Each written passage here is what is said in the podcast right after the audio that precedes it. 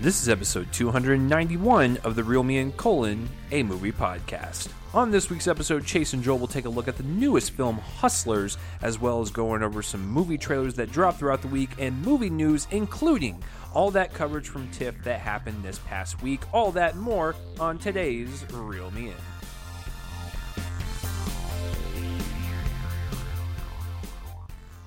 What is going on, everybody, and welcome to another episode of Real Me and Colon, a movie podcast. I am one of your co-hosts, Chase Lee, and uh, thank you for joining us. If you are a new listener and you decided to take a chance on us and listen to uh, a couple people talk about some movies, I think this is your destination. You have arrived.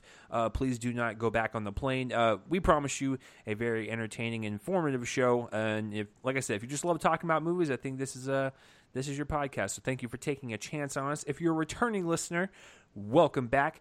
This is episode 291. We are on the countdown uh, to episode 300. It is, uh, whew, it's getting here. Uh, but this is 291, and we will be going over STX Films' newest uh, venture, Hustlers, and uh, that one stars Constance Wu and Jennifer Lopez. Has been getting uh, uh, a lot of traction, uh, considering it was at a was at TIFF and then now uh, has come out this week. So a lot of buzz behind it. Will uh, is that buzz warranted? We'll find out, uh, and then we'll go over all the uh, go- goodies at the top of the show, like usual. Before I hand it over to my co-host over there uh, to ask him how his wonderful week was, if you guys could, uh, you know, spread this episode around, like it, favorite, comment, do whatever you have to do. Um, to bring awareness to the show, we would really appreciate it, and just uh, let's let this community grow. it's growing a little bit each day, and we we really appreciate it. Joseph, uh, how is it going over there? How is it do? Uh, I, I, believe this is the, um, I would say this is the official week of uh, award season, the the kickoff, initial kickoff. So, yeah. Uh, you know, uh, it's re- really exciting times, and uh, you you and I. we went over the, the list of what we're doing for the rest of the year, and it it, it, brings a tear to my eye, and it's quite magical. So, how is it going over there? What's been going on in Joel's world? Uh, yeah, it's it's in full swing. I mean, you got the festivals going right now. This, you know, the uh, Venice and Telluride are over. Toronto is over tomorrow, and they're announcing the the audience award.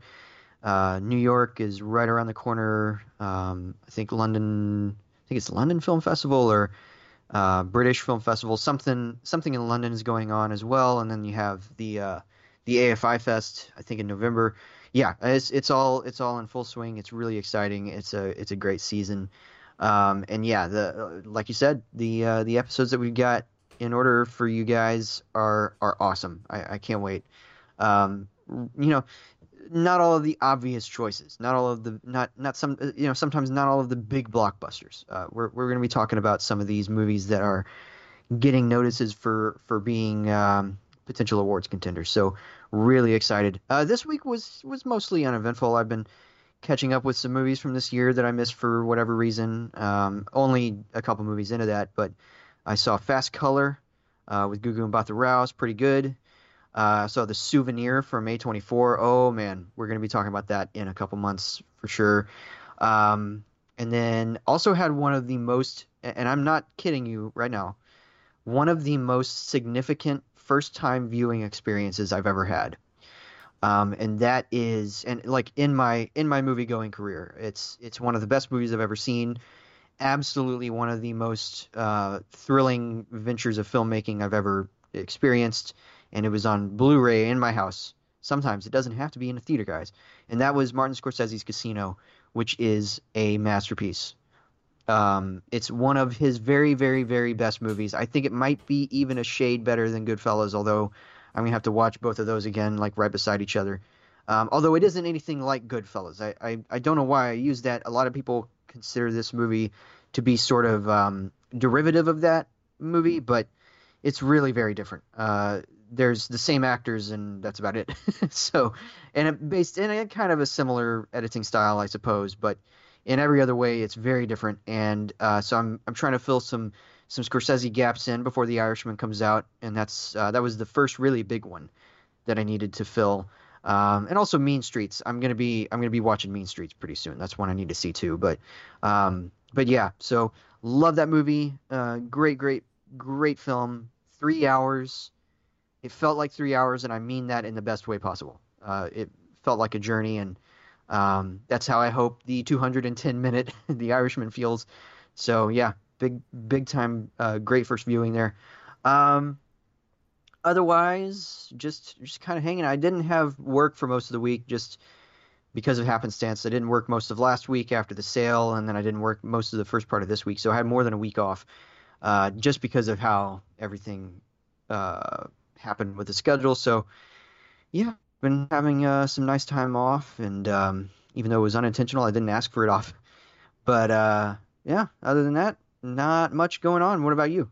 Well, I'm glad you had a profound experience with uh, Casino. That that was always uh, one of my favorites um, growing up because I think uh, when I was a teenager, that's when I, I first discovered the Scorsese, and uh, I watched like Goodfellas, Casino, um, and that's what really got me into his films. And of course, I went back and did Taxi Driver, Raging Bull. I saw um, after Hours, you know, of course with his. I need to see stuff. After Hours too. I own yeah. Yeah, After Hours is really is really cool. I mean, it's a dark comedy, so it's it's already up my alley. Um, yeah, but it, has got the the flavoring of like a like a Goodfellas or Casino cinematography and editing. It's just it, it makes for a good watch. And then, of course, his uh, modern stuff I love with Silence. And I just rewatched Wolf of Wall Street a while back. That three hour movie still holds up to this day and it feels like it's 22 minutes long. And i still can't believe a, a man of that age made that film because it's got the energy of a cocaine fueled wall street executive. So um, yeah uh, so I, am glad that you finally caught up on the casino. Uh, i haven't really watched any movies this week. Uh, i'm just catching up on my tv shows um, still watching the Gemstones. I'm gonna still pimp that out uh, for as long as I can until the uh, the season is done with. So if you guys love Danny McBride, please check it out. Um, yeah, that I don't. That's about it in terms of at home. And of course, uh, this week I saw Hustlers on Wednesday, and then on Thursday. Uh, Joel was uh, super angry about it, and uh, we're going to get a divorce after the show. We're going to go to the courthouse and file those papers. Um, but um, it's over. Exactly. Uh, it was really dramatic, and you guys didn't uh, really need to see that. But uh, uh, yeah, I saw Ad Astra on Thursday. Now, uh, typically I'll give you guys some hints in terms of what I think and everything, so I'm not going to do that. Uh, what I'm going to do is hold my thoughts literally for two weeks, and you guys are going to have to suffer. The cool thing is, you guys will be able to see it in a week. That way, when we record it in a couple weeks, we can discuss it and talk about it because there's a lot to discuss that could go either good or bad. You have no idea. But if you follow my Twitter, then you obviously know. But if you want to keep it completely in the dark, stay away from uh, my YouTube, Twitter, whatever, and just go uh, into the podcast blind. That way, you know um, my thoughts and you know future Joel's thoughts as well.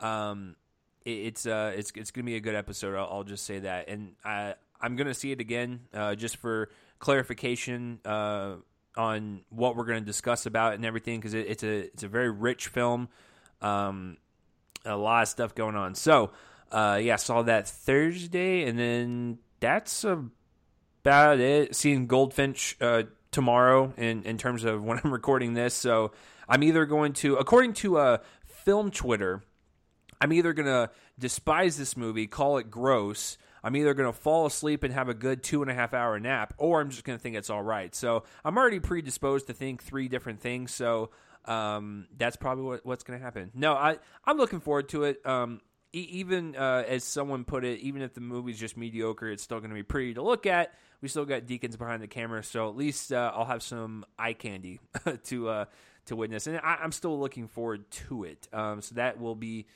yeah, that'll be the, uh, the last thing I see for quite some time because um, I don't got any screenings coming up. I mean, I, am seeing a, Abominable next Saturday, but yeah, so it's not really something I'm like, you know, uh, like oh yes, I, I, need to see it.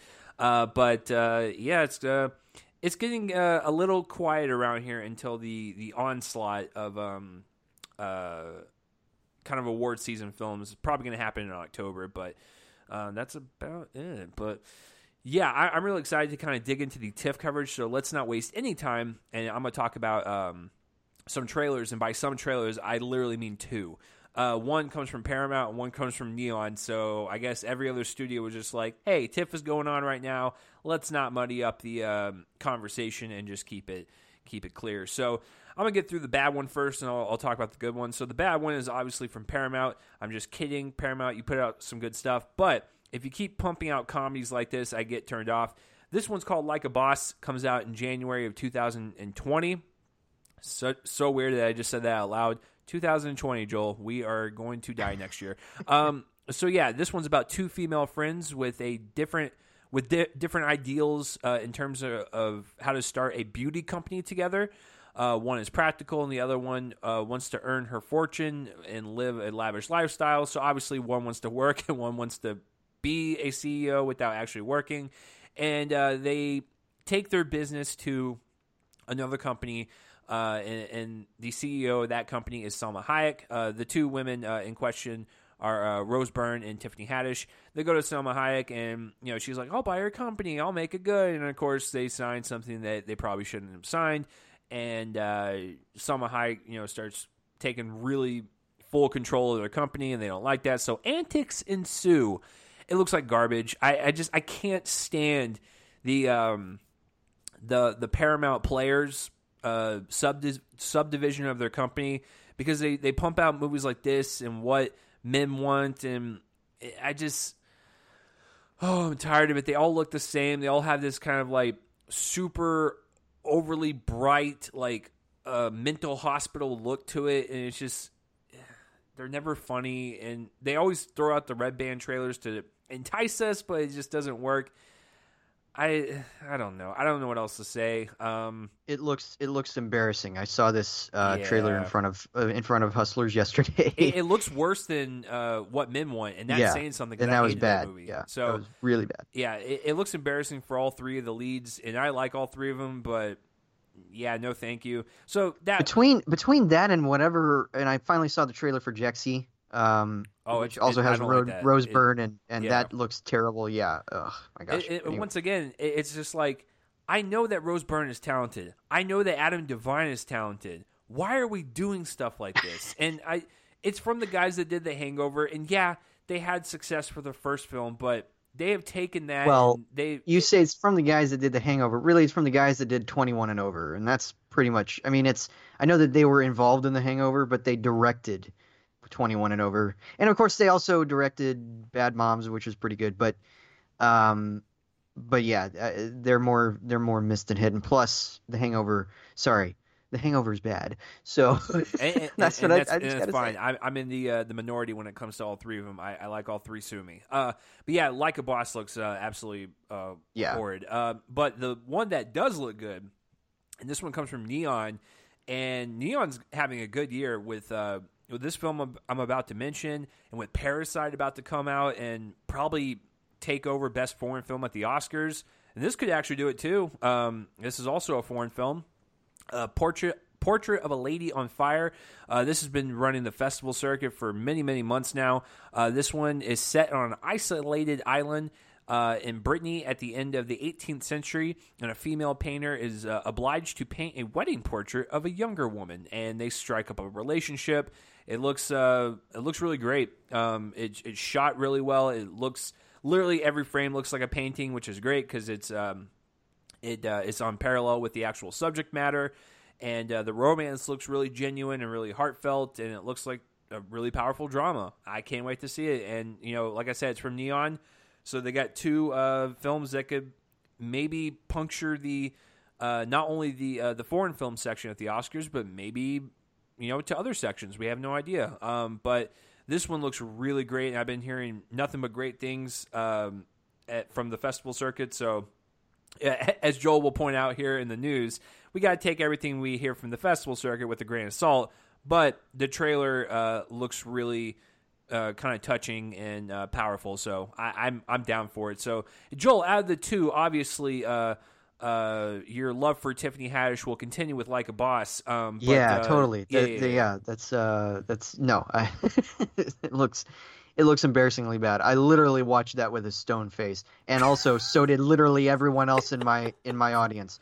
No one laughed at this trailer. That's sad. When I saw the movie, and it was a pretty i mean it was probably like somewhere between two-thirds and three-quarters packed screening in one of the bigger theaters of hustlers so literally no one laughed i think one dude when the tr- uh, one person, I don't know if it's a dude, uh, a man or a woman, somebody, when the trailer was over, did a loud, huh, and that was it. that was the only reaction that that trailer got. Uh, so yeah, it looks it looks like a January movie, um, in every sense of the term. Not that that's any more completely and totally awful. Not but saying that. that, that but- goes back to our theory from last week that if Bad Boys for Life is as good as we think it's going to be, it's going to be the only movie in January that's just going to crush. Yeah, because I think otherwise, I mean, well, we got a Grudge remake coming out. I think uh, first weekend, which might do something, but I don't know because I don't think the so. last because the first movie made a lot of money, the second one bombed, so. I don't know. That one probably won't do anything, especially because it doesn't have Sarah Michelle Gellar attached. So it may very well be that that we have Bad Boys for Life being the only thing that really makes any sort of money of the new releases. Um, you know, some of these movies that are um, expanding, like A Beautiful Day in the Neighborhood, I think, or something that's coming out in December and expanding in January might make some money. But yeah, of the of the native to, to 2020 releases, uh, this one is definitely looking like one of the first movies to come out in 2020. Um, let's just say that I'm way more interested in Portrait of a Lady on Fire. I saw Celine Sciamma's last film, the director, um, Girlhood, which was great. Uh, she's been getting a lot of notices on this on the um, the foreign kind of uh, prestige movie scene for a while, and uh, yeah, I'm really really excited for that one. So, all right, folks. Um, so I'm just gonna knock off one bit of news first before I get into some of the um, the TIFF and Venice news and Telluride.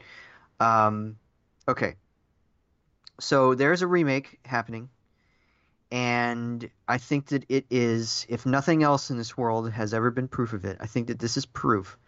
The fact that nothing is sacred and the world is a hellscape and we're all just gonna just gonna burn up and die, and that is the fact that Face Off is being remade. Um, okay, so for the uninitiated, and hopefully you are initiated, hopefully I'm talking to people who have seen it.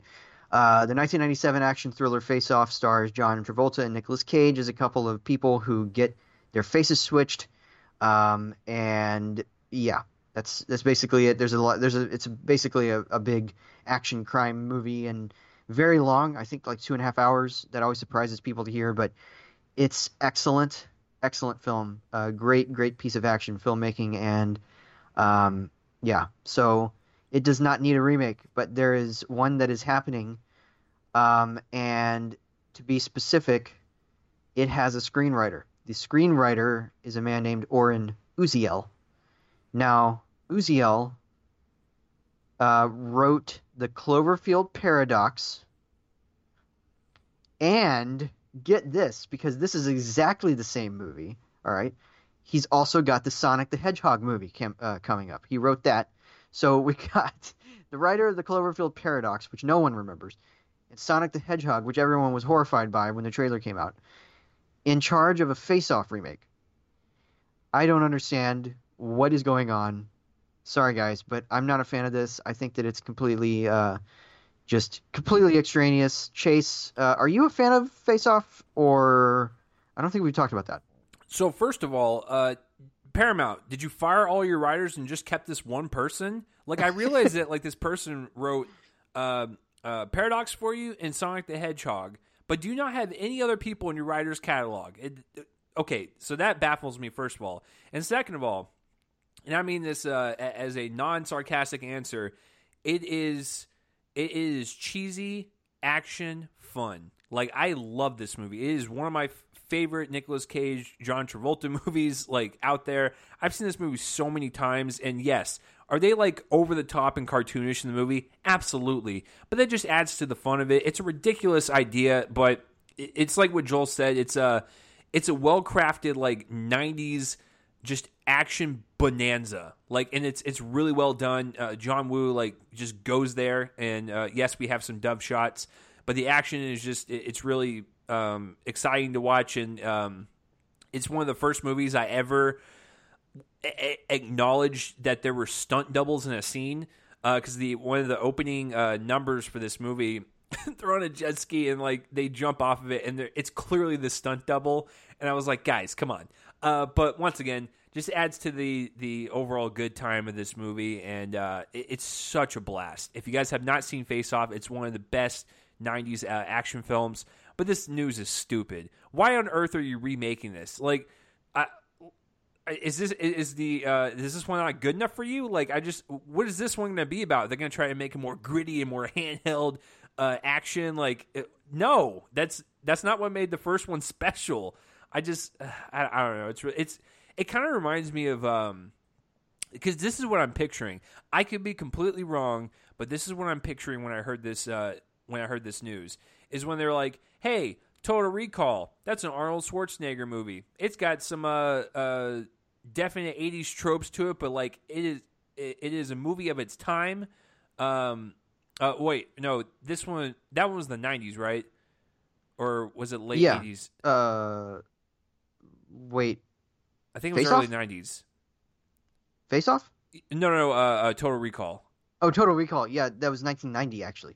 Okay, so it was right on the cusp. Either way, it, it was definitely it had some '80s cheese to it, but that's what made it so special. And then they they turned it around and made it a more modern, gritty take with Colin Farrell, and it They didn't the do- same thing with RoboCop. By That's what way, I'm saying. Like it Yeah. doesn't it doesn't work. It was a movie of its time, and it that's why it was so special. You bring it into the modern era. Wh- What are you going to do to improve it? Like I just I don't I don't I don't understand it. It doesn't make any sense to me. Um, Paramount. I, I thought that you were um, a studio that I could trust to take on these riskier projects, like a Mother or um, oh, what was the what was the other one they they did? They, I don't know. They were on a roll for a while, and I was like, okay, they're starting to turn around. They got new management in there. They're they're doing some new stuff, and now we're doing movies like this uh, and doing movies like Sonic, and it's like, guys, what are we doing over there? So the uh, only the only way I would accept this, the only way, is two options. No, three options. Three options. One, and they all basically are kind of um, playing off real jokes, right? Either you do Jesse Eisenberg and Michael Cera, and they have to switch their faces and all of that, so they act like each other, and that's that's the big thing is that basically the draw is you're watching, you know, one actor act like the other actor. So that would be pretty fun. Or you have Amy Adams and Jenna Fischer because that joke all, uh, goes all the way back to the last episode of the first episode, first season of The Office. Or Bryce Dallas Howard and Jessica Chastain, who have been confused for each other since their days in college. So I think that, that those are the only three options. But still, don't make it it's not worth it. It's it's such a 90s movie. The modern technology of everything just wouldn't make it believable. That's the problem with some of these things. Well, and, and let's let's take an example uh, that we just discussed last week. Something like a Bad Boys. That was definitely a '90s movie for sure. Mm-hmm. Yeah. You can take that and you can make it modern. I mean, we just saw it in the trailer. It it looks like it's going to work, and it's still going to keep that the essence of the original movies. But when you're talking about Face Off, and you're talking about Nicolas Cage in a priest outfit grabbing someone's butt and making like the most meme face of all time, that is a movie of its time. Like you can't look at the original Face Off and go, "Yeah, th- this looks like it could be modernized and remade." No, it cannot. So, I I am not down. I I, I think I'm a. I agree with Joel. If they did any of those casting choices, I'd be on board with it. And then my fourth option would just be make it a sequel and bring both of them back. Can you imagine modern Travolta and modern Cage going back to that movie? That would be gangbusters at the box office. I'm telling you. So uh, that would be my fourth option. But other than that, yeah, I, I don't I don't care to see this. All right, we're on the same page on this one. It's it's a bad idea. It's a bad idea. Um, all right, so guys, Oscar season is in effect.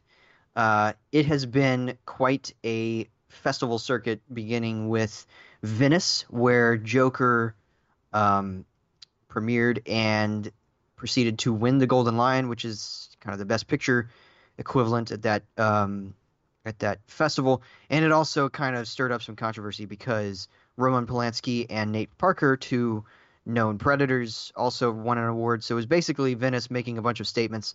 But Joker winning the Golden Lion, I just want to say it's a strange choice, particularly if you look at a list of Golden Lion winners, because that has included films from directors like Andrei Tarkovsky and um, uh, what are some other ones? Del I think Toro. Steven Del Toro, Steven Spielberg, I think, and now of course we have the director of The Hangover and Starsky and Hutch winning the Golden Lion at Venice. It's just a strange, a strange thing. Even if this movie is completely different, that's that's the that's the truth. That's the truth, the fact of the matter.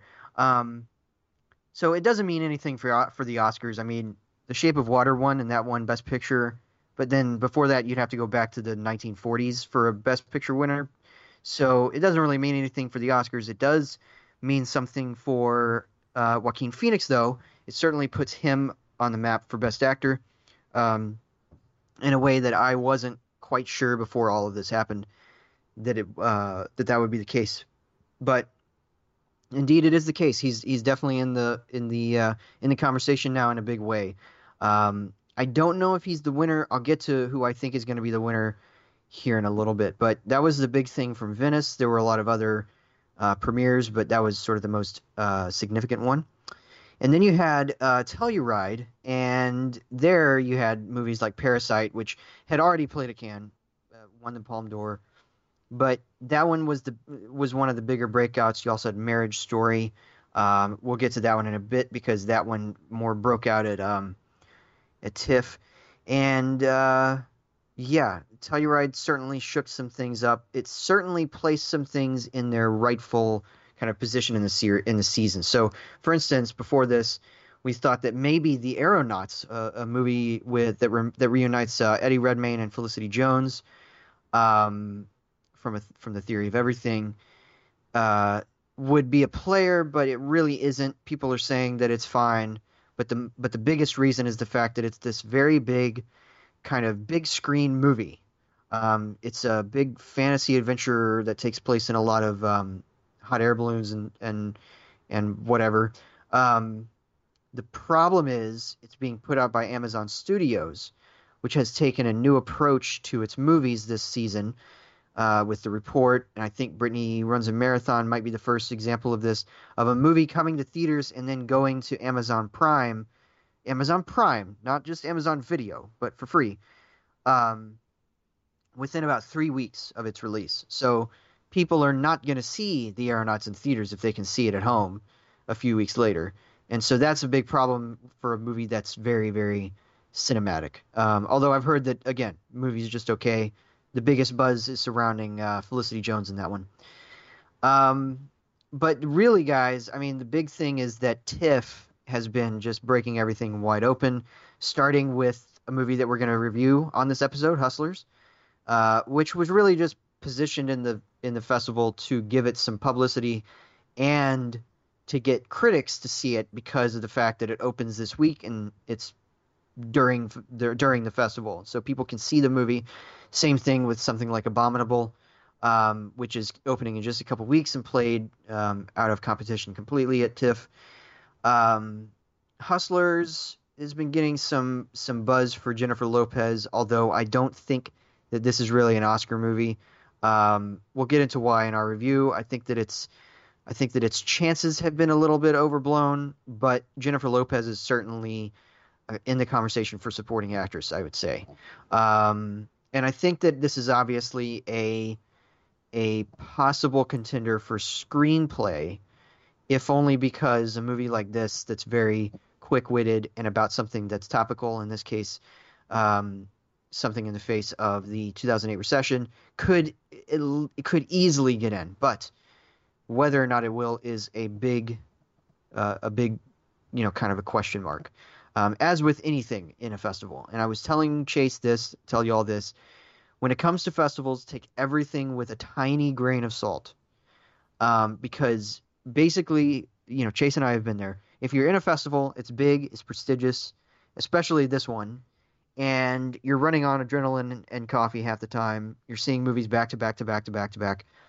You're not really given the time or headspace to consider the movie other than a, a, of a piece with a big festival and part of an Oscar season. So a lot of these movies may not play as well to the critics who love them at the festival, but I think that we do have some very clear contenders.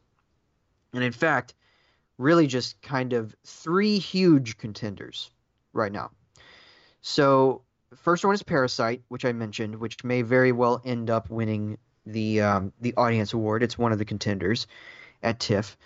Uh, it played there. It played. It played uh, Telluride, and it played at Cannes. So it's played three of the four or five big ones, and it's coming out. I think at the end of October, beginning of November. So certainly, it's in a position to be seen.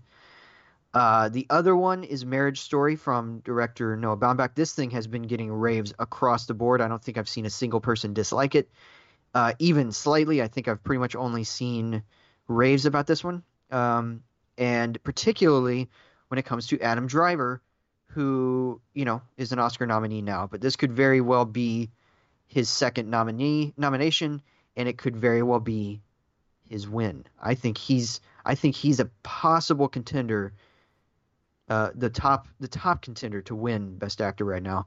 Um, whether or not the recent controversy with Scarlett Johansson will affect anything, uh, I don't know. That's going to be an interesting thing to watch. Usually, voters have a short memory, so it very well could be that she's a Best Actress contender. Maybe not win. I think that that'll be another person. I'm going to get.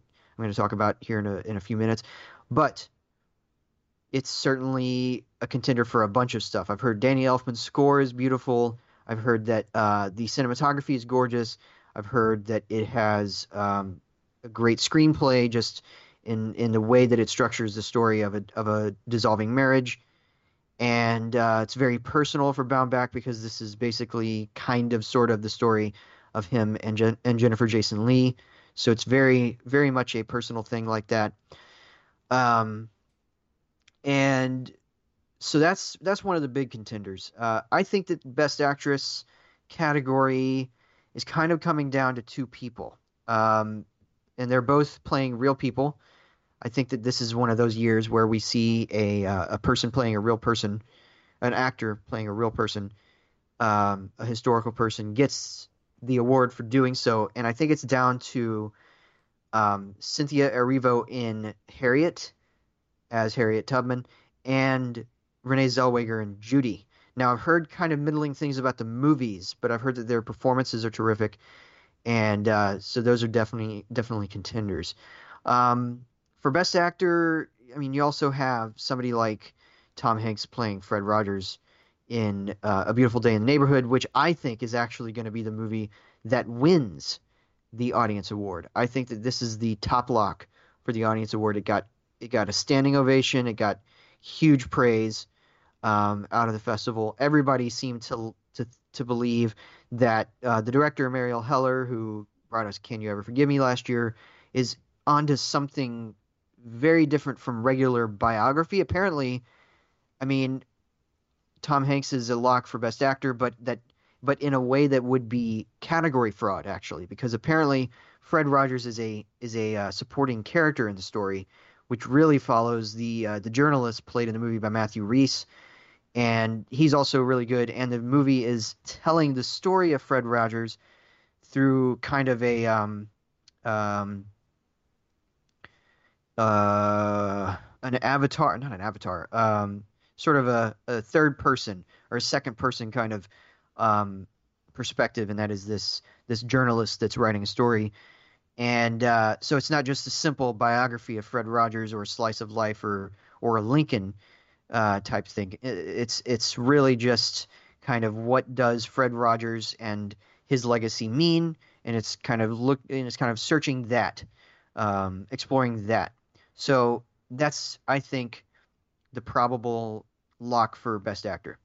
Um, let's see what else. There's uh, kind of a, a controversy that surrounded Jojo Rabbit, which is Taika Waititi's new movie, and um, the whether the um, the tonal management of the thing is is really up to par.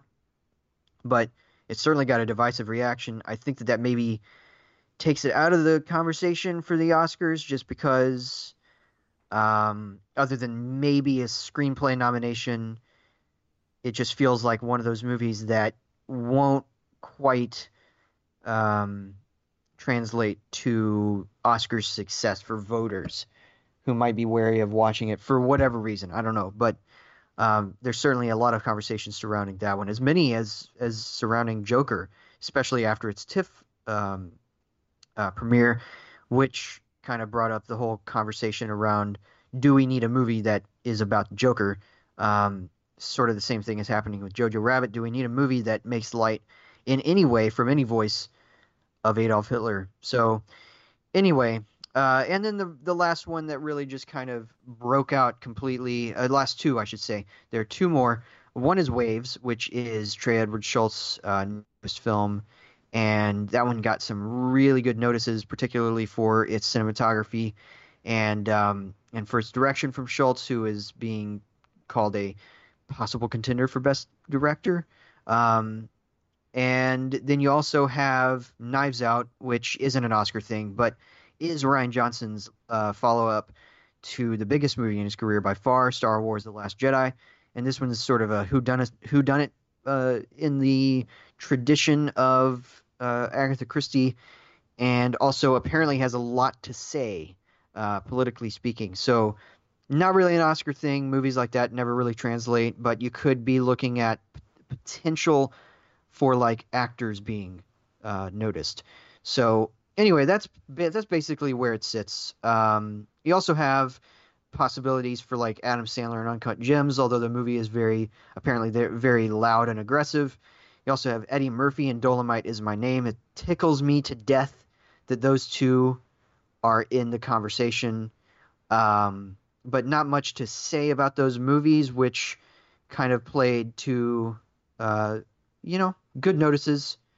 Maybe not total um, uh, total success. Although you also do have the two popes uh, from Netflix with Jonathan Pryce and Anthony Hopkins. Those are definitely in in contention.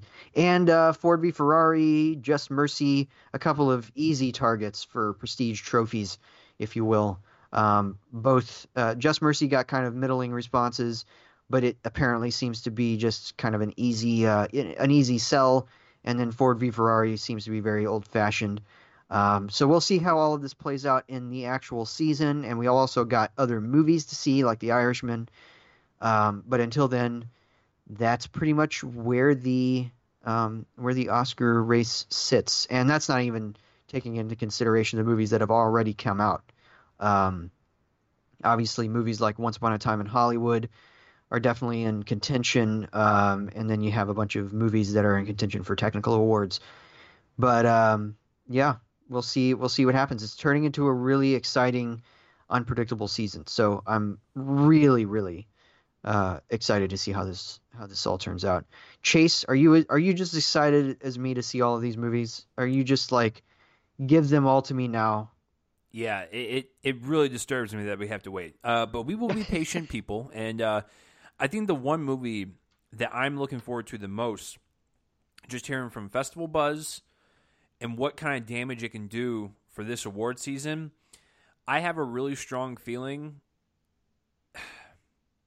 I have a really strong feeling that Marriage Story might be my number one. Yeah, I, I, feel like that one's gonna not only crush my soul, but crush my list. I feel like it's gonna do um, probably the most damage uh, at the the Oscars. And I actually think that now, a- after hearing all this stuff, until until we hear stuff from The Irishman, I think this is probably the best play that Netflix has got in their back pocket and really pushing Noah for director.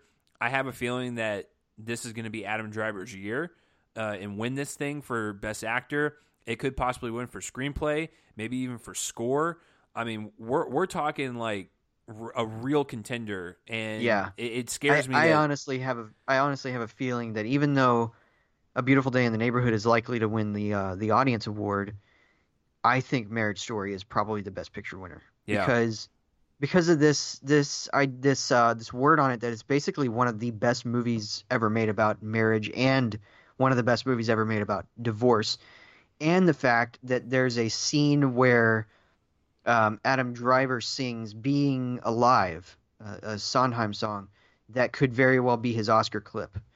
Um, that's really interesting to to to hear, and um, yeah, I mean, you get a movie like this, you make it completely right, you do it all the right way. I mean, they did it with Kramer versus Kramer, which is very much about this kind of divide, um, and that one won Best Picture. So it could very well be that we're looking at a new Kramer versus Kramer, and that's sort of the standard, the gold standard of movies about divorce.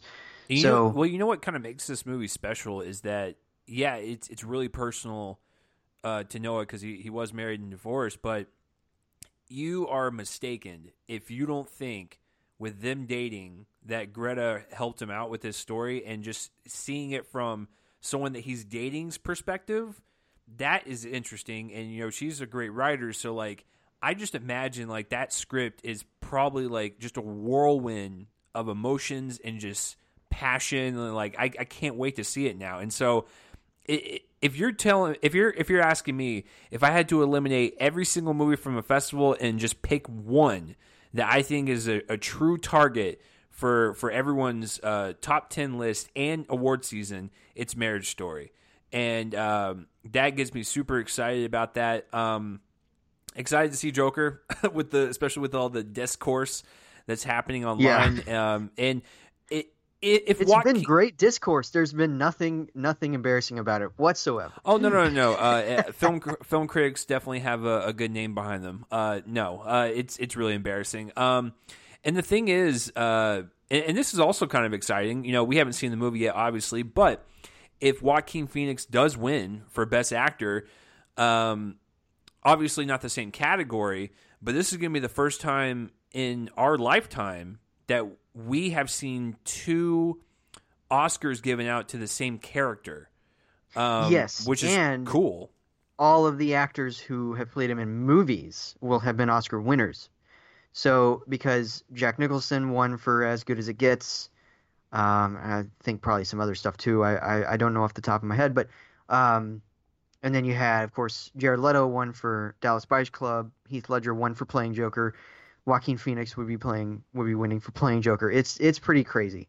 Yeah, um, and the fact that, that that's this uh, character. Uh, yeah, with within our lifetime, it's it's wild. Um, so yeah. we'll have to wait and uh, see until the movie comes out. That will be uh, the the top October episode for you guys. But um, yeah, excited to see that.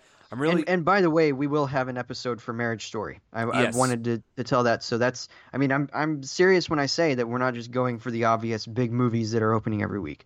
This is this is going to get its own episode in uh, second episode in December. So and, and yeah. I'm just letting you guys know, uh, and we'll reveal each month uh, when we get towards the end of into the previous months. But I'm telling you right now, every single episode has a potential to, to ding something, uh, whether yeah. it be our top ten list, some awards. It's it's going to be even, really exciting. Or even or even possibly our bottom ten list. I well, mean, yeah, could, yeah, possibly bottom 10. something. uh, yeah, it's uh, I, I'm I'm telling you, just get get excited. Um, yeah, but yeah, the the Joker news, uh, it's embarrassing, but I'm still excited to see it. Um, Uncut Gems sounds like uh, an assault on the senses, but I, you know, I, I'm I'm down for that because I, I didn't really care for heaven knows what when it when it came to that um, aggressiveness. Uh, just because I thought there was a a, a lot of extreme close ups going for two hours, and it's just it, it can be a mind grain sometimes. But good time was an assault on the senses in the best way possible, and so if we can kind of capture that spirit of uh, the Safdie brothers, then I'm all down for it. And you know, people are, are saying, you know, uh, it's Adam Sandler's best, and as if like he's never done anything good before.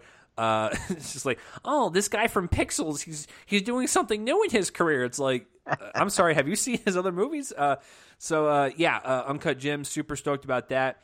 Um, uh, Knives Out, as Joel pointed out, it's not going to be come anywhere close to award season, but I can see putting it in my own personal top ten. I, I love. Um, fun Absolutely. little yeah, Absolutely. fun little mystery movies like that. So I I cannot be more stoked for that. And I this, really this one a, looks like to me at least like um and I think that you liked it more than I did, but it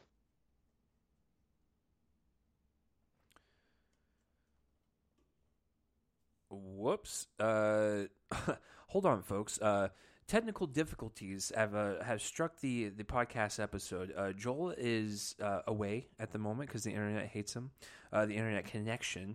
But uh, yeah, we were uh, talking about Knives Out and stuff, and um, uh, yeah, I just I can't I can't wait for it. It's definitely that one and Marriage Story. If, if we're talking um, um, like award season and entertainment value, those are the those are the two for sure.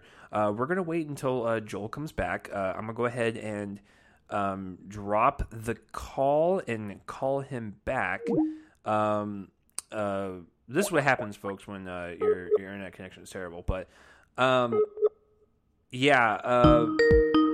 Uh, Hello. yes. Uh, so you're back. Uh, so you Okay. dropped you dropped a little bit, and then I had to just uh, make the the executive decision and just cut you off completely, and then bring you back. I was I was hearing you perfectly, so I don't know what happened there. Yeah, I, I don't know. Um, An- anyways, uh, I was just saying that um, uh, I was comparing the two in terms of like if I had to pick one for like what I feel like is going to be um, pure entertainment sake and just maybe make personal top tens, would go to Knives Out, and then more like like an awards juggernaut, Marriage Story. I picked those two as like my top um, two in those categories, and um, yeah, uh, su- super looking forward to that. Uh, let's see what else. Uh, yeah, I mean that's about it when it when it comes to um, what I'm looking forward to. Like if I had to rank everything, because like Joel said, Ford v Ferrari is uh, is a pretty safe bet for award season. I can see that being like a best picture uh, type of deal. But I've heard you know kind of mixed things on it, kind of lukewarm things on it. Uh, Waves, I've I've heard nothing but fantastic things about. Also looking forward to that and doing some damage on my personal top ten, um, and especially after seeing the trailer last week. And I think that's about it in terms of the bigger ones. I mean, there's obviously a lot of middle tier movies that I've been hearing a lot of good stuff about, like Greed or Bad Education with Hugh Jackman. So, I mean, I there's a lot of buzz coming uh, from each movie in their own right, uh, but I, I just have a feeling that there's going to be a lot of altering the top 10 list as weeks go on. Um, and it uh, it gets me excited, but also nervous at the same time. So that's kind of my thoughts on the uh, overall kind of TIFF uh, explosion, if you will. Uh, but Marriage Story and Knives Out are the top two for me. Yeah, I, I I'd say that I'm probably in a in a similar position. Um, and obviously Ad Astra might might be like visual effects. I, I don't know how much I- of, I a, don't know what an Oscar thing that. that is. I don't yeah. know what to think about that Ad Astra movie. It's uh, it's it's crazy, you know. Uh, until I see it and actually, uh, and every, no, I'm just kidding. I'm just kidding. Um, yeah, I, Just I- rub it in. I, I. I will say Okay. that uh, without giving my full like review or even thoughts on it, even if I even if I think Ad Astra is just flat out terrible, I can tell you guys with confidence right now that that movie is a lock for visual effects at the Oscars, and it's a serious contender for sound editing and sound mixing. So uh, that's all I'll say about it. But I, I do believe on a technical level, Ad Astra could do some damage. So that is a uh, positive for that. Excellent. All right. Well, I can't wait to see it. I'm seeing it. Uh, I think right before we record next week. So yeah, really, um, really excited. Although we're talking about it the following week. Okay, guys, we're here already. Uh, it's going to be this week's review, and we are reviewing Hustlers. This is the new movie from Lorene Scafaria, the director of Seeking a Friend for the End of the World, and The Meddler. Brings us the story of a group of strippers in 2007 and 8 who are uh, basically just, you know, working, doing what they have to do to make a living, and uh, by servicing Wall Street guys. They live right there, in, or they work right there in the in the um, in the thick of it in Wall Street, and they have a lot of rich clients. The main character is a uh, is named Dorothy. Although she uh, although she goes by the stage name of Destiny, she's played by Constance Wu, and um, she is just trying to take care of her grandmother, um, who whom she lives with because uh, her parents are not around, and uh, she is just wanting to get by. She barely gets by too. She has to give a certain percentage back to the to the um, manager of the club, and it's basically paying for her trip, her round trip, kind of uh, from home, which is way far away, to the club. Um, that is until she meets Ramona, uh, sort of the head stripper of the club, played by uh, Jennifer Lopez, and then, and so they they kind of strike up this sort of, uh, I guess, a mix between a mother daughter and sisterly relationship. Um, certainly, Ramona becomes very protective of Destiny, and they become good friends. They also make good friends with some of the other um, workers in the club, including ones played by Lili Reinhart and Keke Palmer. Um, but then September 29th, 2008 happens. Uh, well, actually, it was a few days before that. But anyway, um, Wall, Wall Street just crashes. Uh, all the stuff with the Lehman Brothers and uh, and AIG and all of that happens, and because of that, Wall Street guys lose their money. Because Wall Street guys lose their money, the strippers that they pay for dances also lose their money because that's their clientele. So, what Ramona does is she decides that she's going to uh, hatch a plan to make money, and that and that plan involves drugging and stealing money from Wall Street executives and other types of executives. They don't have to be on Wall Street, just really wealthy, who come into their club. Um, it's based on a true story. Uh, all the names have been basically changed, um, but this is very accurate. And in a framing device in 2014, we have uh, the Constance Wu character uh, dictating a lot of her story to a uh, to a journalist played by Julia Stiles, uh, who's also here. Really nice to see her. So, guys, I was looking forward to this. I mean, it, it just sounded like a lot of fun. Um, looked like a lot of fun, and clearly looked like it was going to be taking some some cues from uh, from Martin Scorsese it's kind of lucky that I watched Casino this week actually because there's a lot of uh, cues taken from that movie in particular.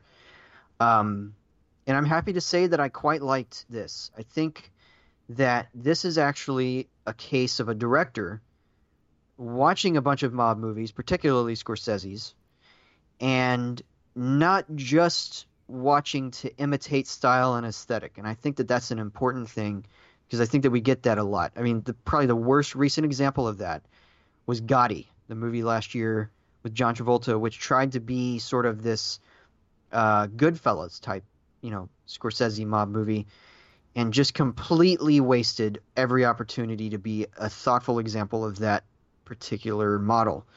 Uh, it was just it was just embarrassingly uh, just low energy, not great in terms of the visual aesthetic, uh, very flat and tired and completely just unbelievable, even though it was telling a, a true story.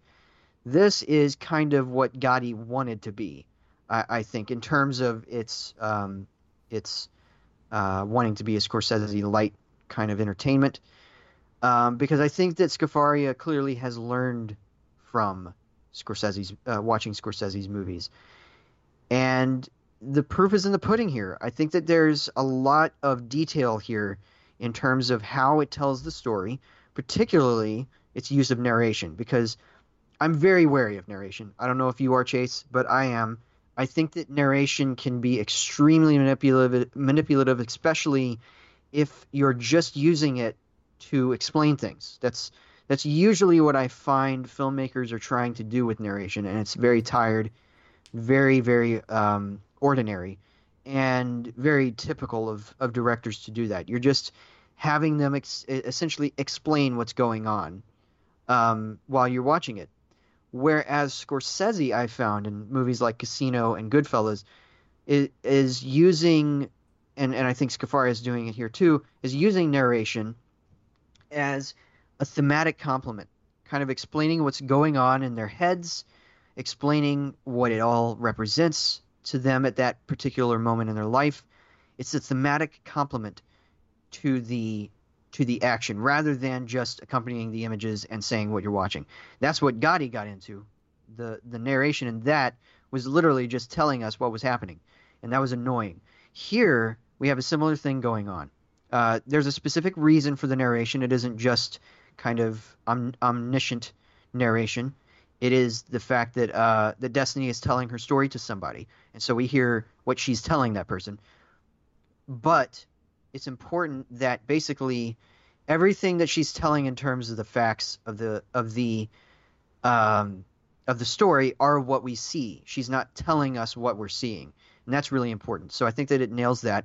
Also, this is kind of, I guess, a small, you know, kind of a cosmetic thing, but the use of the soundtrack in this movie is very much like Scorsese's soundtracks. Scorsese tends to bring us on sort of a tour of music history in his movies. He uses songs of the period, he uses songs not of the period. It can be anachronistic in either way. Either he's making a movie that's set like in the 60s and he's using 30s music, or he's making a movie set, you know, like The Wolf of Wall Street and he's using 80s music.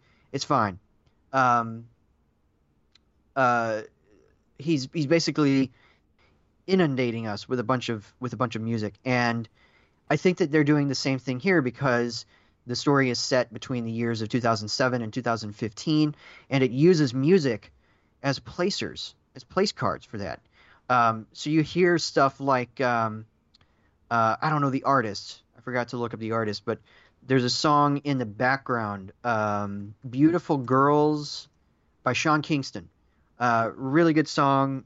Came out in 2007 or eight, and uh, so it would have been on the top of the charts. And I think that it kind of dominated the charts for some time. Uh, really good. It's playing in the background, and then you have actual kind of diegetic music here with uh, like Lorde's Royals, uh, which is playing over the over uh, the images of the most important point in the story. Uh, really great use of that because it also um, it also kind of it's kind of complementing what's going on in the scene. Really great use. If David Ehrlich doesn't use, use that in his 2019 countdown, I don't know why he's making those uh, because it's perfect uh, fodder for that. And uh, there's also just just the general punchy editorial style uh, of the of how Scafaria is telling the story and how the editor um, Kayla Emter is structuring it. Um, to match kind of the energy of the songs and the energy of the performances. And um, so yeah you just you just have this real sense that Scafaria is in is invoking Scorsese rather than just playing you know kind of playing dress up with some of his uh, his tendencies. And this is I use Scorsese a lot because this is very clearly modeled after his stories. It's a story of kind of people turn to criminality to um, to to make it on their own. You know, this is this is Goodfellas. This is Casino. These are people that have no other choice, whether it's because of they're pushed into this circumstance by other circumstances, surrounding ones, or by their uh, nurturing and upbringing. Here, it's it's suggested that it's a little bit of both for these women. And I think that that's a really interesting study. It's also bolstered by a lot of great performances. I think that Constance Wu, very fine performance, um, very kind of um, a very emotional performance. Really, she's the she's the face of the movie. Then you also have Jennifer Lopez as kind of this more mercurial figure. Uh, she's very much a supporting player. It's not going to be a Best Actress nomination that she's going to be getting. She's very much a, a a supporting player here. She's kind of mercurial, kind of um, domineering in some way. She knows how to control a room. She knows how to control a group of people, and that's why she becomes the ringleader of this group of uh, kind of Robin Hood in uh, in stripper garb that the story is trying to be.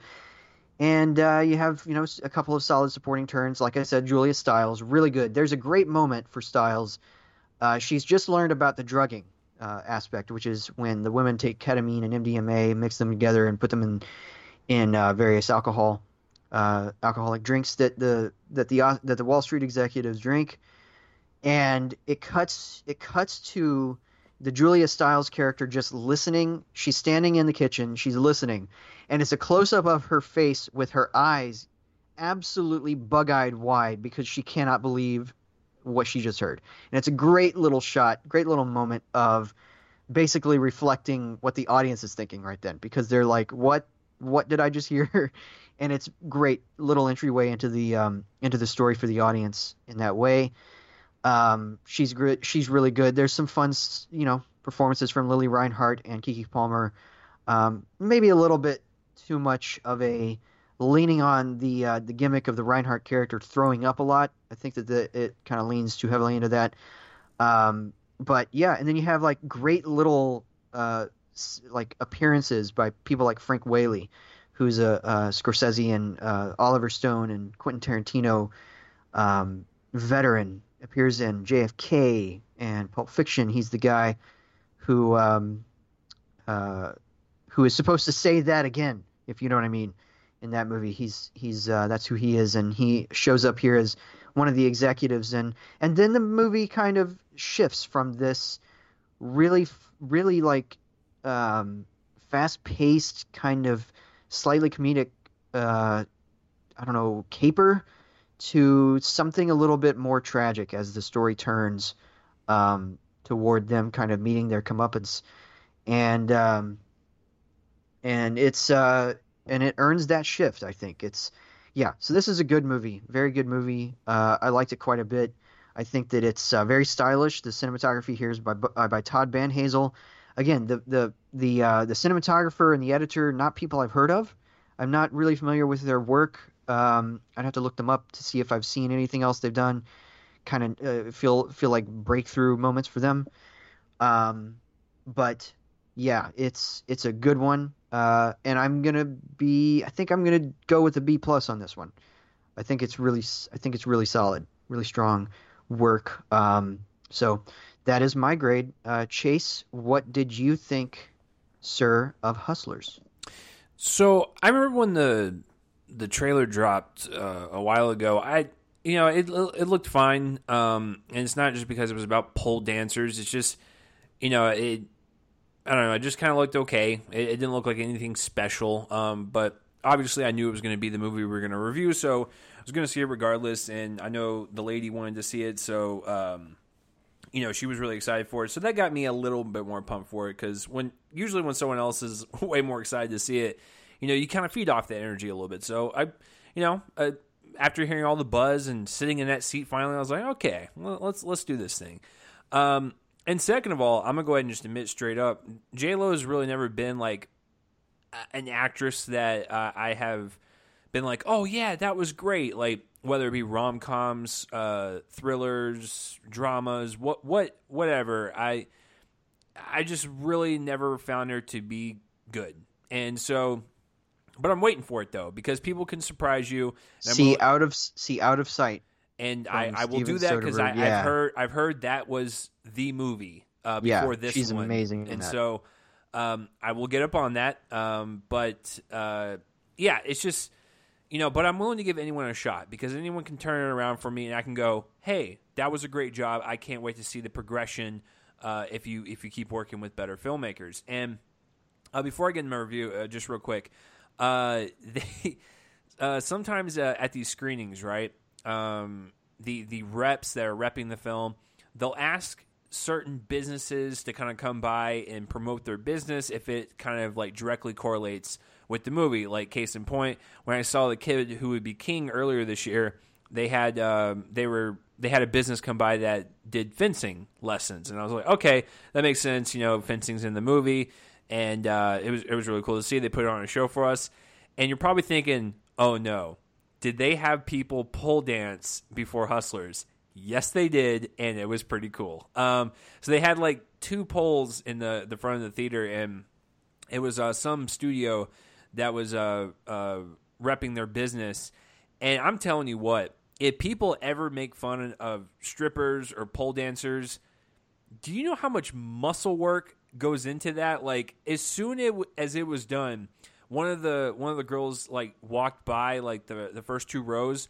She looked like she could punch through a wall. Like the muscles on that woman's arms were spectacular. I was like, I, so much respect uh, for for pole dancers because it is a it is an exercise and it's uh, it was really really fascinating to watch. One of but, one of my best friends from uh, from high school decided I think it was at least a couple of years ago now uh, just to do it for like you know maybe six months or something to get. She wanted to get some cardio kind of workout, but she didn't want to do something usual. She was bored with it, and so she decided to take up pole dancing classes because it is absolutely incredible cardio.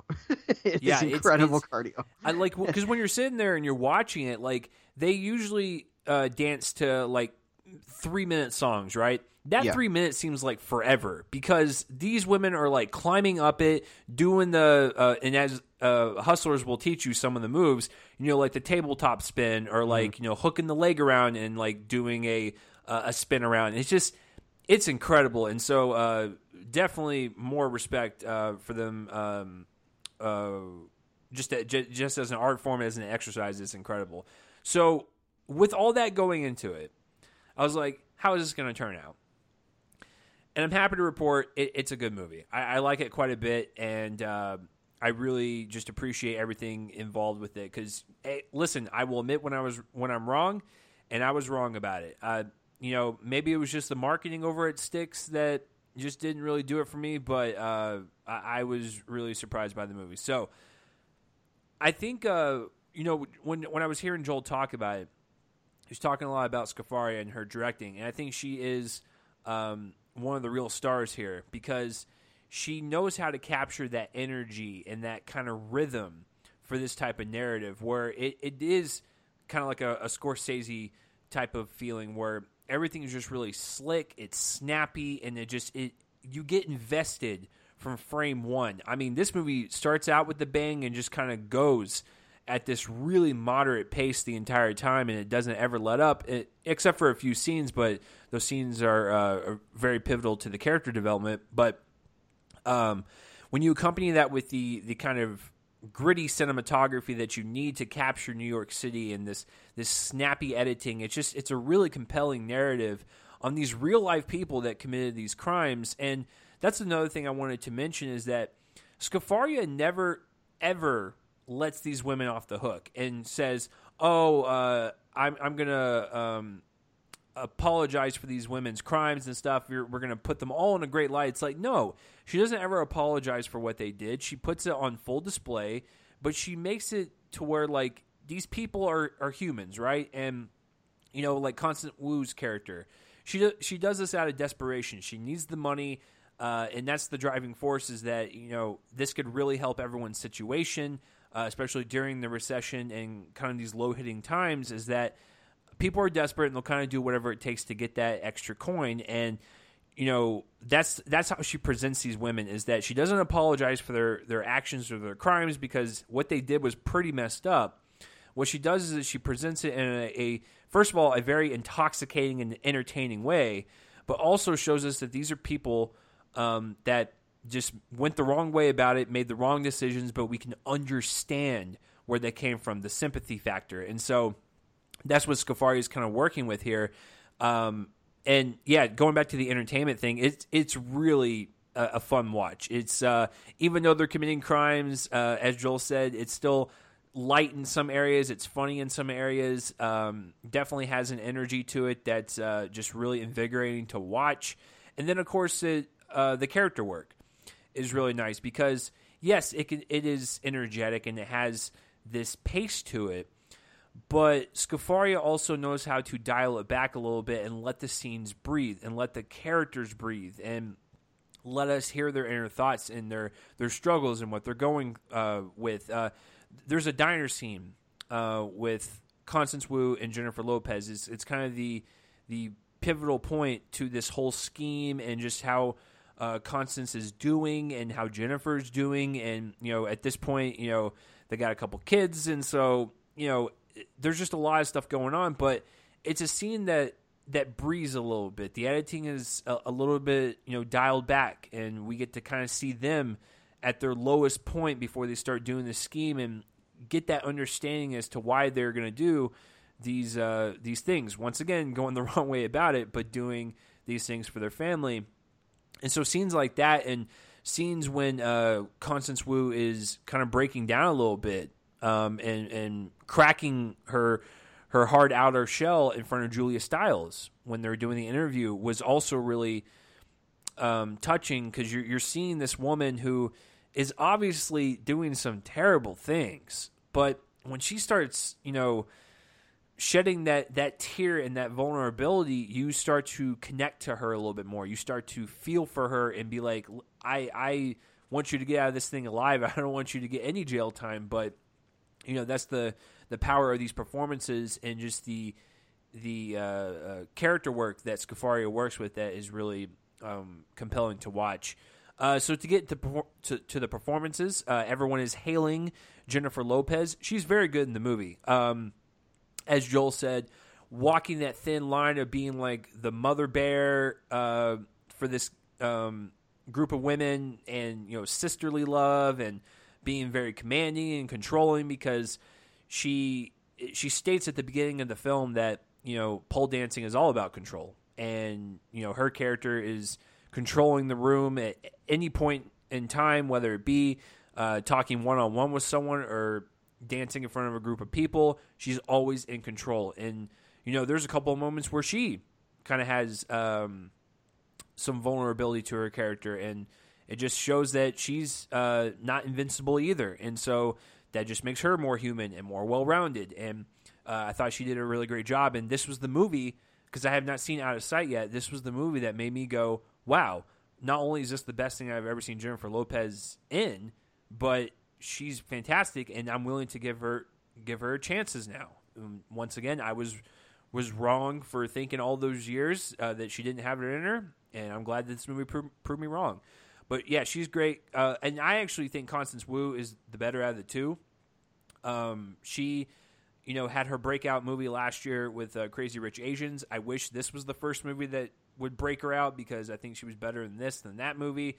Um, and so yeah, she's on a roll right now, uh, but she she's definitely the uh, the main anchor in this movie, the the character that we follow, and she's really fantastic. I agree with Joel. The uh, Julia Reinhart character, you know, you know, the throw up gag uh, got a little old after a while, but her and Keke Palmer have such big personalities on screen that they're lovable.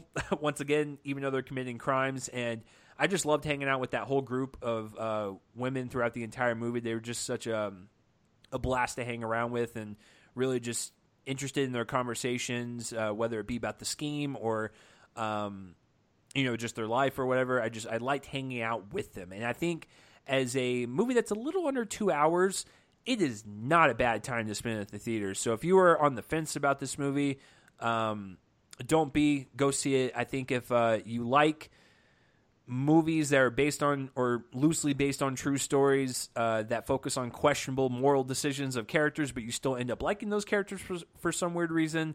Uh, this is this is the movie for you. I give uh, Hustlers a B. Um, so yeah, g- go check this out. Um, I, I, would even say get give it your full full price. Um, you know, full price admission. I don't even think that it deserves the matinee, go ahead and pay that full price for it. I, I don't think you're going to be disappointed uh, at all with this movie. It's uh, it's a, it's a good time. Yeah, for sure.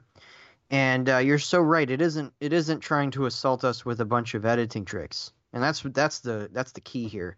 Um, it's just it's very it's very quick, very very energetic, but it isn't just an assault on the senses. And I think that that's that's key. So yeah, uh, good movie. Uh, would you say that? Because uh, I I know like like when you watch like The Wolf of Wall Street, for instance, not just because it's a Scorsese film, it's about its um, its subject that we're focusing on. Would you would you say that this movie is kind of like that in a sense of like Scorsese is never apologizing for Jordan Belfort's actions. It's just more of like it's a cautionary tale of desperation and greed, and you know this is kind of the same way where it's like they were desperate and greedy, but they went you know the wrong way about it, and they did some terrible things, but we can kind of understand where they're coming from. And Scafaria is not like apologizing for these people's actions because if you think about it in the grand scheme of things, they did some pretty messed up stuff. I mean, they borderline killed, almost killed people. So yeah. Um, here's yeah. I mean, here's the thing. It's it's all about whether or not you believe the phrase "desperate times call for desperate measures." Right. And I and I think that this that's what this is about. Now, it's not so much, a, you know, what the Wolf of Wall Street was about. That was just a guy kind of trying to take stuff. But um, Uh, so I don't know if this is quite like that movie. It's certainly in style like that one meets, you know, Magic Mike or something. Okay, l- let me rephrase my question. I guess more in the sense of like um, sympathizing for criminals. It's not deal. a it's not a morality play, is what I would say. I think that it's it's not trying to teach us any anything particularly. I think it's um, it's mostly focused on telling the story. It's really up to the viewer to figure out whether or not they think that the price that they pay ultimately is worth kind of the the success that they were briefly able briefly able to have. Kind of for the few years there where there was something that uh, going uh, something good going uh, or good in quotes going for them. You know, I don't know where I am on it. Uh, you know, that's that's the whole thing. Is I don't know if it if it really calls for a specific position, but um, uh, I, I was just but it certainly is in the yeah it is it certainly is um it certainly is a good it certainly is a good conversation starter i'll just say that i think that there's there's a lot you could talk about with what this movie's trying to say it's saying a lot that's very shrewd about the financial crisis um, and what the financial crisis does to people who can only really be paid by kind of this way, which is tips essentially. You know, if if it goes well, it's a lot of money, and if it goes poorly and there's something go, uh, going on, then it's not going to do very well. Uh, you're not going to do very well at, uh, in terms of getting money, and so at that point, what do you do in order to survive? And I think that there's a desperation there. Um, and right or wrong kind of becomes gray in that in that particular instance. Yeah, And they're not to the- like they're the not that malicious they- people. Like there's Right. there's points in the movie where like all of them have regrets in some way of doing it, but they keep Yeah. doing it. So obviously they're they're them themselves are conflicted. I mean, you see it. There's a scene where, and I'm not going to try not to, re- you know, reveal anything here, but there's a scene where somebody confronts Constance Wu's character about what's been happening.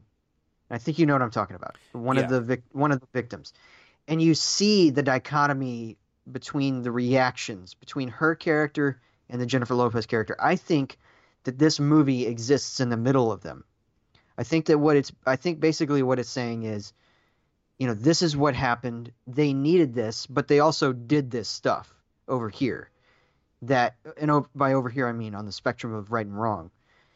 Um, where, you know, I, I feel like maybe some of these people, maybe you know, if they were to do it again, they wouldn't do the drugging, and some of some of the other people here would have if they had to do it again. And I think that that's kind of it's it's not just like all of these people are a monolith of of right or wrong. Um, I think that there's multiple there's multiple view there's multiple personalities here, and I think that it it does a pretty good job. Maybe maybe not as like in depth a job as it could have, but I think it does a pretty good job of examining what a financial crisis can do to personalities like these women's. Now, I think that it would have needed a length like like Casino to really dig deep, and I think I would have loved that actually. But Same. um, and and actually, if it had been uh, given that length, it would have had it, it would have been somewhere near the top of the list of the most times the F word has been used in a movie because already it's a lot, uh, and I love it. Don't don't get me wrong. I, I just I just noticed, wow, that's a lot. Um, and if it had been Casino length, then it might have matched that, which is I think like the sixth on the list of the, the movies that use the word the most. Anyway, um, it's delightfully profane. I'll just say that. Yeah. And And, and I just Um, wanted to say one last thing before we wrap this up because I know it's going to be on some people's minds. And uh, yes, we glossed over it because it doesn't really matter in the grand scheme of things. If people are worried about Cardi B or Lizzo's acting, I can tell you that they're in like two scenes. They're very quick and they're they're not in it that much to even justify reviewing them on. So I just want to let people know: do do not be discouraged if uh, you see Cardi B's on the name the name her name on the poster. And you're like, Yeah. oh no, is she going to be in a significant part? They're not. So just she it's she and Lizzo are basically playing themselves. Yes. Uh, There's an improv scene where uh, uh, Cardi B, because we believe, uh, my lady uh, and I believe it was improv, of her trying to teach Constance Wu's uh, how, how to lap dance. Yes. There was no way that was scripted. yeah, no way. no. Um, I actually read that there was no dialogue for that character. Th- That's what I'm saying. there was no dialogue written. Obviously, she had like actions, and she had to follow that. She had to teach her, you know, how to how to lap dance, all that. All of her like actions are scripted, but literally, absolutely nothing that the character says is in the screenplay. And so they basically just let Cardi B say whatever she was saying. So she she literally is just playing herself here because she's coming up with whatever this character is saying. And so um, she doesn't have any any, and the reason that they can get the, get away with that is because she has absolutely no bearing on the plot whatsoever. She's basically in just like a couple of scenes, and That's why it's same not thing even with worth bringing up. I just didn't yeah, want same people thing to with see her Lizzo, who I name think on. has even think Lizzo has even less screen time. Right. So- she ha- I think she has like two lines. It- Yeah. Uh, Cardi B has like a paragraph, but like I just want people to not be discouraged when they see their names and be like, oh no, because like I, I'm not gonna lie, I, I'm not a fan of like Cardi B's personality, and I'm also not a fan of her actually drugging people and Right. doing this in real life. Because she, do you guys forget uh, forget about that? Um, so uh, you know, I just want people to uh, just be aware that it's not a big deal that they're in to make a really dark joke, they're like, "Hey, do you want to be this in this movie about uh, these strippers who are who are um, who are drugging people and taking their money?" And she's like, "Oh yeah, see, I was I actually was a stripper and I did that in real life. So yeah, totally, I'll be in your movie." Anyway, um, I, I just want people to uh, uh, not forget about that because that happened. She admitted to that. no, it did, it it, it did, and uh, and again, she was she before she became a singer. I think she was a bartender, and before that, she was a stripper. So it, it works. Um, but yeah. Uh, anyway, but yeah, good movie, good movie, and I I think that it's going to be a big hit. I mean, we've we've already been getting some really positive uh, notices on in, in terms of the box office, and um, yeah, so we'll see how it we'll see how it goes. Uh, it probably won't be that much of a hit past this week because there's some there's some heavy hitters like Downton Abbey coming out, but um, but yeah, it's uh, it's a good movie. So everybody should go see this whenever it opens for you. I know that we have a lot of international listeners. I don't know when it opens overseas, but um, definitely give this one a shot. Um, if you're in the states or Canada or wherever it wherever else it is open this week, it's a good one. All right, folks, uh, that is it. Uh, next week we are reviewing the new uh, big prestige drama, The Goldfinch, which has not been getting good reviews. Unfortunately, I'm still excited for it because you know Roger Deakins, Pulitzer Prize uh, winning novel. We'll see what happens. We'll see what happens. Uh, but that is our review next week. Again, uh, you know, kind of to to re-explain what I explained a few weeks ago. Um, because of the fact that there's nothing like gigantic, huge coming out in the last weekend, we played with the release dates a little bit. So even though the Goldfinch is a wide release from this week, we pushed it back to next week so that we could we could have something in the last weekend of September, which is Ad Astra. So kind of kind of shifting some stuff around, but that's okay. We're we're not going to be doing that so much from from here on out. Uh, I will be gone for one episode of the fall season, and otherwise we're going to be talking about some really heavy hitters uh, for this season. So very excited for that. All right.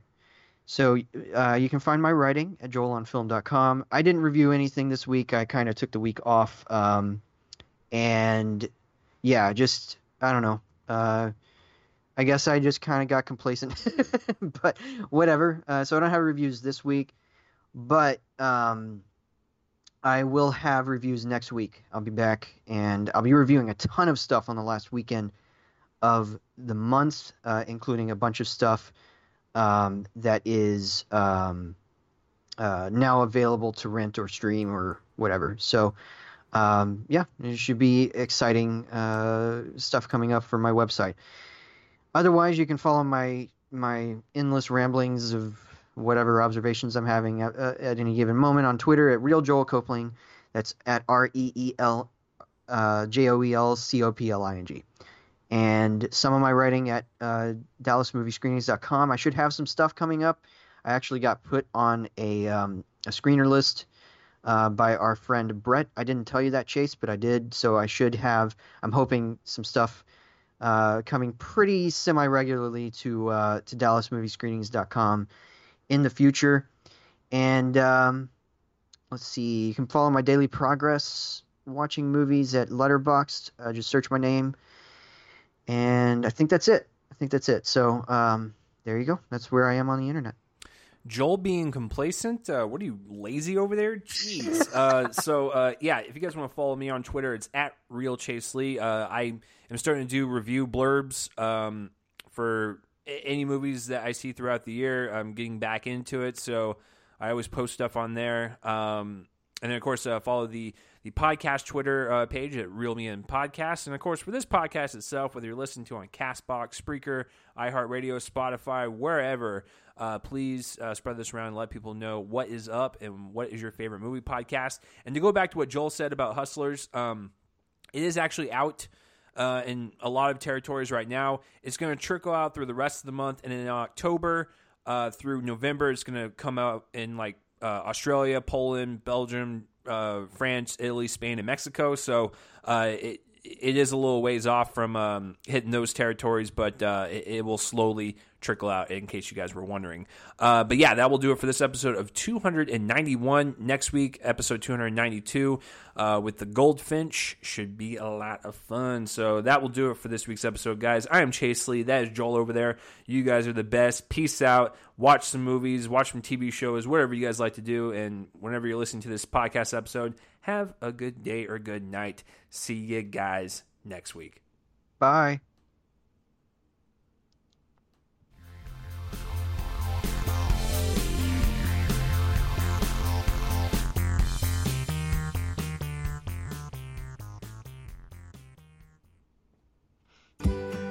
Now is the chance to use reliable energy to grow your money with the Dominion Energy Reliability Investment. Our new investment product offers competitive returns, no maintenance fees, and flexible online access to your money. Make the reliable investment in reliable energy. The Dominion Energy Reliability Investment. To find out more, go online to reliabilityinvestment.com. That's reliabilityinvestment.com.